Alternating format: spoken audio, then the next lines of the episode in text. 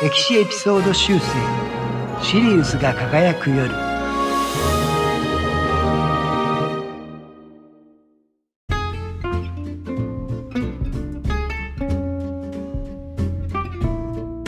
こんにちは。シリウスが輝く夜第7回です。さて今回から新しいシリーズを始めます。ティムールという人に関するシリーズです。えちなみにですね今回のこのティムールのエピソードはですね以前公開したものの改訂版となっています。以前はまだ私自身がポッドキャストで喋るということに慣れておらず、テンションが低すぎたり、滑舌が悪すぎたりして聞きづらいものだったので、全面的に取り直しをしてお送りしております。えちょっとは聞きやすくなっていれば良いのですけれども、さて、えー、今回の主役のティムールなんですけれども、世界史の授業なんかでなんとなく聞いたことあるぞっていうぐらいの人がほとんどだとは思いますけれどもこのティムールという人はですね調べれば調べるほど本当にドラマ性が豊かというかストーリー性のある人生と言いますでしょうか。とにかく面白いんです。そこでですね是非多くの方にこのティムールについて知ってもらいたいなと思いましてお話しすることにしました。最初にハードルを上げすぎな気もしますけれどもとりあえず始めてみます。あそうそうその前に一言だけ。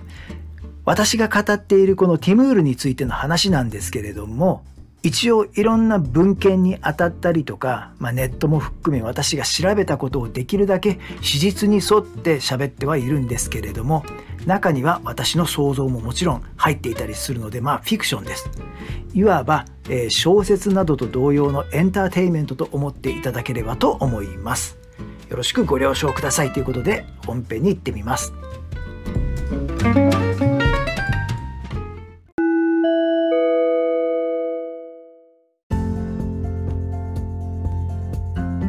世界史を見ているとたくさんの武将将軍、えー、軍事指導者っていうのが登場するんですけれども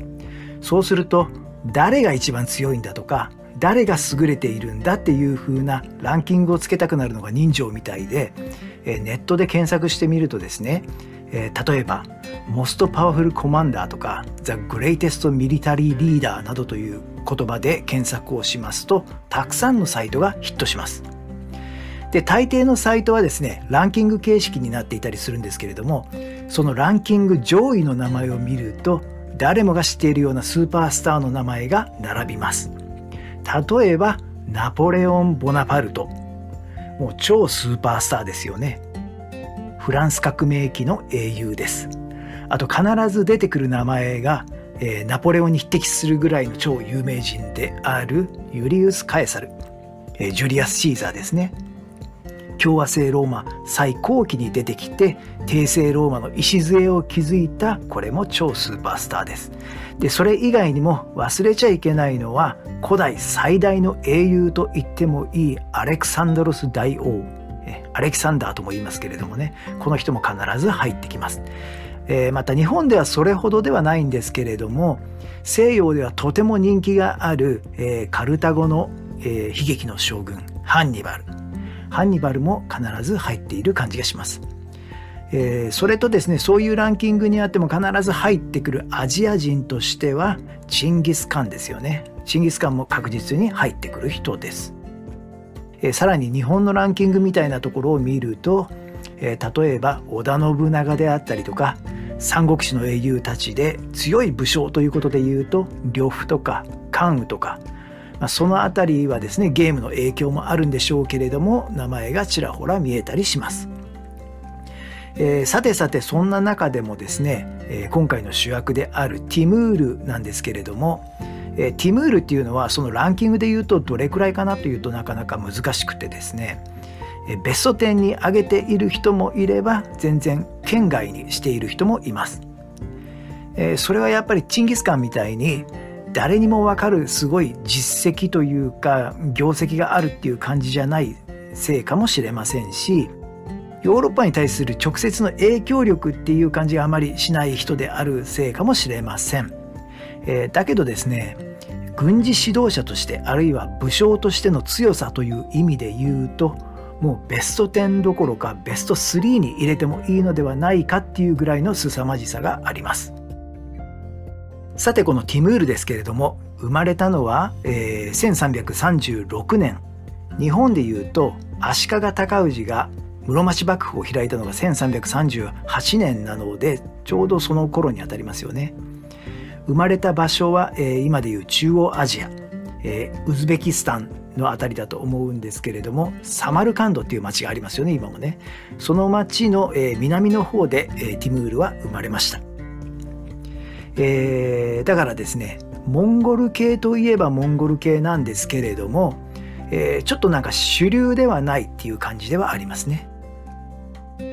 ちなみに最初に言っておきますけれどもこのポッドキャストでは小説的にストーリーを語るというよりもどちらかというとですね、えー、私自身が大好きな司馬太郎さんの小説みたいに語りというかまあ雑談的にやっていけたらと思うので多分話があっち行ったりとかこっち行ったりとかすることも多いと思います。まあいろんなことをですね言いたいことをその都度出てくると思うのでどうかお気楽にお付き合いください。ということでティムールの話なんですが、えー、その人よりもまずは時代背景からいきます。え、話はですねティムールが生まれた頃から100年ほど前に、えー、一旦遡ります。1200年代の初期にチンギス・カンっていう人がですねアジアからヨーロッパに至るほどの大帝国を築きます。モンゴル帝国ですよね。このモンゴル帝国っていうのはその後、えー、初代チンギス・カンから2代目のオゴデイでそれからグユクモンケで5代目のクビライっていうふうにそれぞれ、えー、続いていきまして、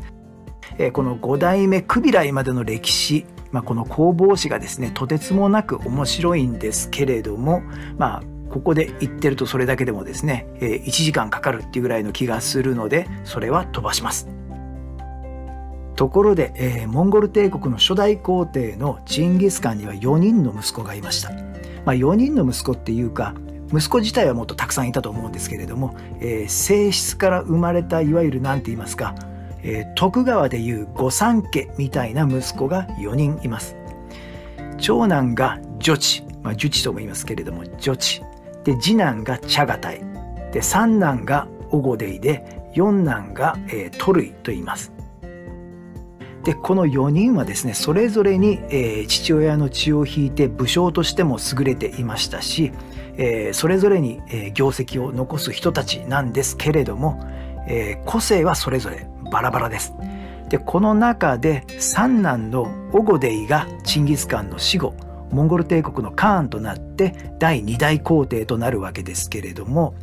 その兄であるジョチとジャガタイえー、この人たちにはですねチンギス・カンがそれぞれに、えー、領地を与えました。モンゴル帝国の中の、えー、西側もうヨーロッパの手前ぐらい、えー、カスピ海の辺りなんですけれどもその辺りにそれぞれ、えー、土地を与えます。女地に与えられたのを女地ウルス。茶がたいに与えられたものを茶がたいウルスって言ったりします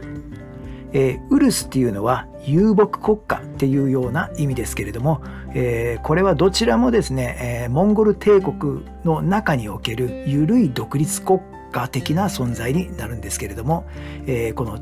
チャガタイに与えられたチャガタイウルスが後々チャガタイ藩国ということになります。はい、えー、ここでようやくティムールが登場します。ティムールはですね、このチャガタイ藩国に生まれます。えー、今でもありますけれどもサマルカンドっていうね都市がありますけれどもこのサマルカンドの近くその南部の辺りで生まれたと言われていますでティムールはですね、えー、一応貴族の息子です、えー、このモンゴルの貴族は何々部族というふうに分かれていますけれども、えー、正確には何々部ですね部族というのは何々部と言いますけれども、えー、その中のバルラス部の人でしたただしそのバルラス部の中の本流ではなくて端っこの方にいた人です。ということなので、えー、それほど家もですねあの裕福ではありませんでした。貴族ではあるけれど、えー、従者というか家来も何人かはいるけれどもそんなには多くないっていうぐらいの感じで、えー、過ごしています。で父親がタラガイっていう人です。母親はですね幼い頃に亡くなっています。でこのチャガタイハン国なんですけれどもティムールが生まれた1330年から40年代ぐらいのチャガタイハン国っていうのはものすごい混乱期にありました。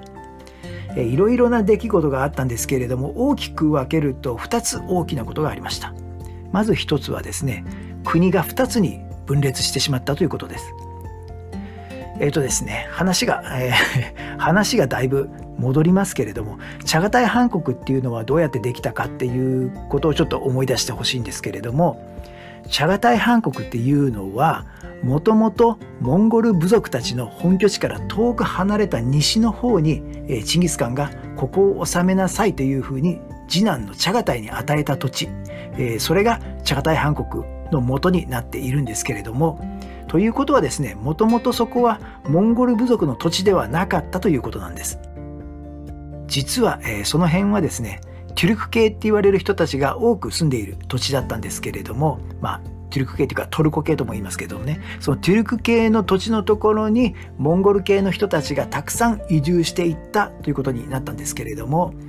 あもちろん、えー、人口比でいうと圧倒的に、えー、テュルク系の人たちが多かったんです。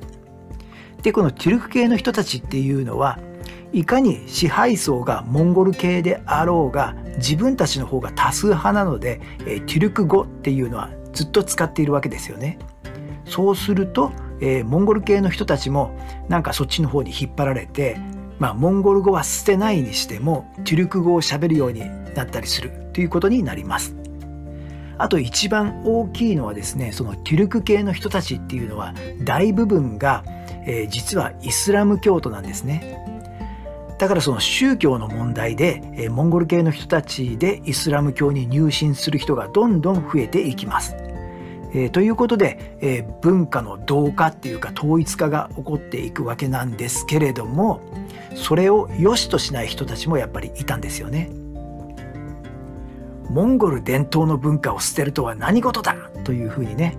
で自分たちは誇り高きモンゴル部族であるぞっていうふうに思っている人たちがいました。でこの昔からの自分たちの風俗習慣を捨てたくないっていう人たちは新しくチュルク系に同化していく人たちのことを根血児、えー、カラナウスって言ってバカにしました。で逆にですねこのカラナウスって言われた人たちは昔からの風俗習慣を捨てない人たちを樹地、えー、盗賊っていうふうに言ってこちらもバカにするっていうような対立が起こります。で結局この対立は解決せずに、え昔からの風俗習慣を守りたいっていう人たちは国を分けてチャガタイハン国の東側に新しい国を建てるということになりました。でその国のことをモグーリスタンハン国と言います。えモグーリスタンのモグーリっていうのは、えモンゴルっていう意味なんですけれども昔からの風俗習慣を守りたいっていう人たちが、えトゥグルク・ティムールっていう人を自分たちの藩まあ、つまり王様ですよね。その新しく藩に建ててモグリスタン藩国っていうのを作ったというのが大きな出来事のうちの一つです。そしてですねもう一つの出来事っていうのが藩の権威が失墜して有力貴族たちが台頭したっていうことなんですよね。このモンゴルの有力貴族たちのことをアミールと言ったりもしますけれどもこのアミールたちがもうどんどんと力を伸ばして藩の言うことを聞かなくなってしまいました、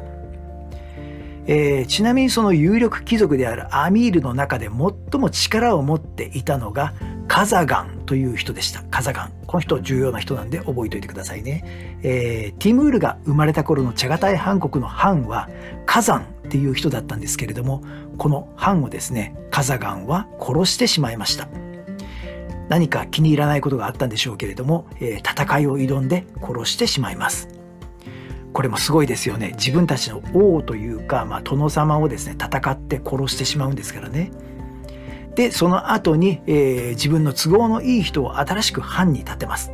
え、それはオゴデイの子孫であるダーニッシュマンドっていう人なんですけれどもただこの人も、えー、カザガンは気に入らなかったのかすぐに殺してしまいます。でそのまた後にバヤンクリっていう人をまた新しく藩にしましてでまあこのバヤンクリっていう人を一応飾りとしての藩としておいてあとは自分たちで好きにやろうっていう風な感じになります。まあ、こういう状況なのでチャガタイ韓国は国としてはとても不安定な状況です。一番の有力者であるカザガンにとってもいつ寝首をかかれるかわからないというようなかなり綱渡り的な状況の日々が続いていきます。で、えー、この辺でティムールの話に戻しますが、えー、ティムールはですね、えー、子供の頃は狩猟をしたり、え家畜の世話をしたりということで過ごしていました。でだんだん成長するに従ってティムールはですねあの仲間たちのリーダーになっていきました。何か生まれつきリーダーシップっていうのがあったみたいで仲間たちを集めてついにはですね、えー、強盗団といいますか略奪行為をするようになります、まあ、ただしですね今でいう、えー、強盗とはちょっと違うかなっていう気がするんですけれどもモンゴル帝国そのものがですね出来上がっていく段階で略奪行為っていうのはまあ何と言いますかいわば一つの産業みたいな感じでなっている行為であってシステマチックに行われている行為なんですよね。だから何ていうかね犯罪というよりもですね、えー、ということでその良いか悪いかって言えばまあ悪いことかもしれませんけれども特に当時その混乱している社会状況においては略奪行為っていうのはそれほど悪い行為っていう感じではなかったのかなっていう気はします。まあ、これは歴史上の出来事を判断する時、えー、全般に言えるんですけれども現在の価値基準で測ってはいけないかなっていう気がします。えということでですね、えティムールはですね、え略奪行為を行う小集団のリーダーっていう感じになっていました。まあ10代の頃ですね。でティムールはですね先ほども言った通りに、えー、天性のリーダーシップっていうのがあったみたいで略奪行為の後は戦利品といいますか略奪品をですね仲間に分配するにあたってとても、えー、気前が良くて公平で自分だけがたくさん取るみたいなこともなく、えー、そういうことが実は当時のリーダーには求められる一番の資質であったりするんですけれども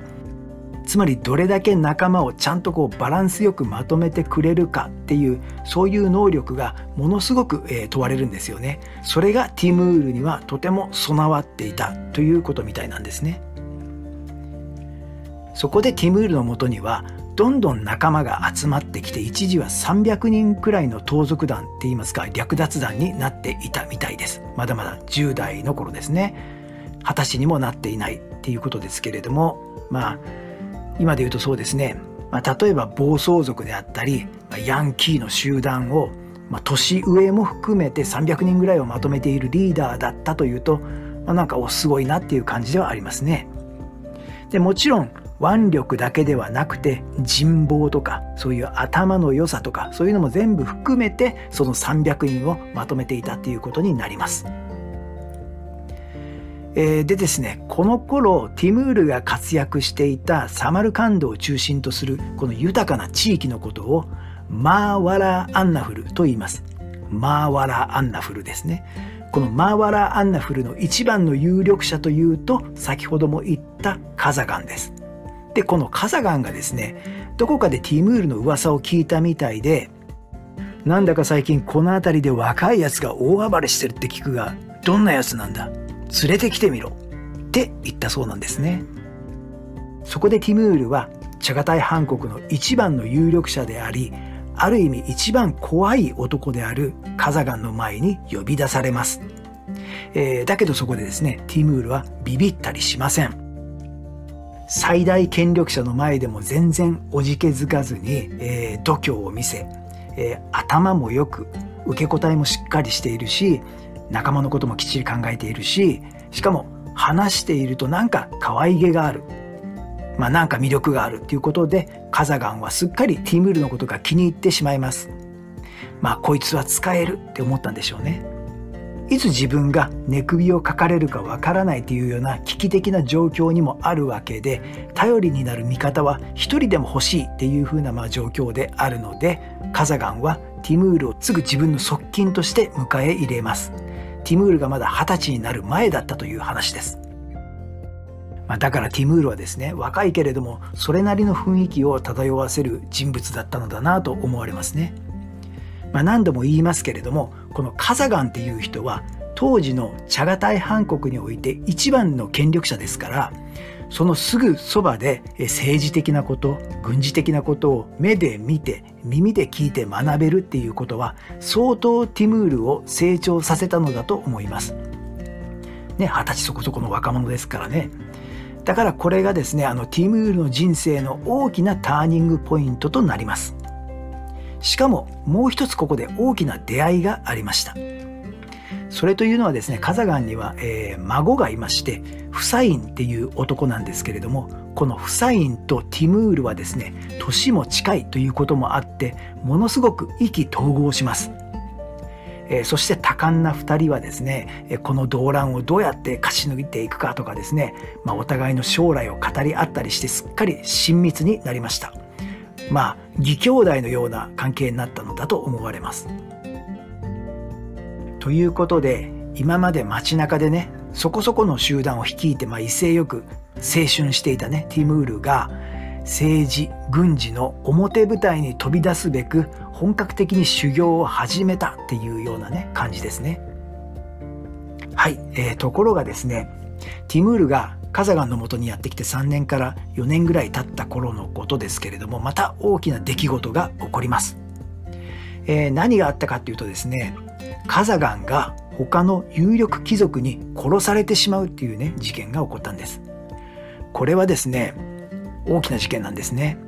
つまり、えー、国の実質的な支配者であったカザガンが亡くなったということによって権力争いが起こるわけです。例えばですねカザガンの息子であるアブドゥッラーという人がいましたけれどもこのアブドゥッラーがですね父親の後を継いで自分が権力を握ろうとするわけですね。で当時のチャガタイハン国の藩であったバヤンクリをですね殺してしまいます、まあ、何か気に入らないことがあったのかですね、まあ、自分の言う通りにしなかったのかで新しく、えー、ティムール・シャーっていう人を藩にしますけれどもこの自分勝手なやり方というかこの強引なやり方がですね他の貴族たちからものすごい反感を食ってしまいましてカザガンの息子のアブドゥッラーは支持を失います。そこでチャガタイハン国は指導者的立場の人がいないまさに群雄割拠っていう感じになってしまったんですけれどもここでもう一つ大きな出来事が起こります。このチャガタイ韓国の混乱を見て今がチャンスと思ったのがモグーリスタン韓国のトゥグルク・ティムールでした。このトゥグルク・ティムールっていう人もですねやはり藩に立てられるぐらいなので、まあ、英雄的な気概もあったのでしょうし軍事的な才能もあったのだと思われますけれども、えー、この人がですね大軍を率いて東からチャガタイハン国に侵入してきました。でマーワラ・アンナフルで争っていたチャガタイハン国の貴族たちはすぐに団結するということもできずにこのトゥグルク・ティムールの軍に次々と括弧に撃破されていってチャガタイハン国はあっという間にモグーリスタンハン国の支配下に置かれてしまうというふうな事態になってしまいました。さあ師匠ともいえるカザガンを失って途方に暮れるティムール。周囲の貴族たちはお互いの権利を主張して争うばかり。そんなチャガタイハン国を隣国であるモグリスタンハン国の軍隊がやってきて蹂躙してしまいます。これからティムールの運命はどうなってしまうのかというところなんですが、えー、今回はですねちょうどいいところなのでここで一旦区切りとします。はい続きは次回です。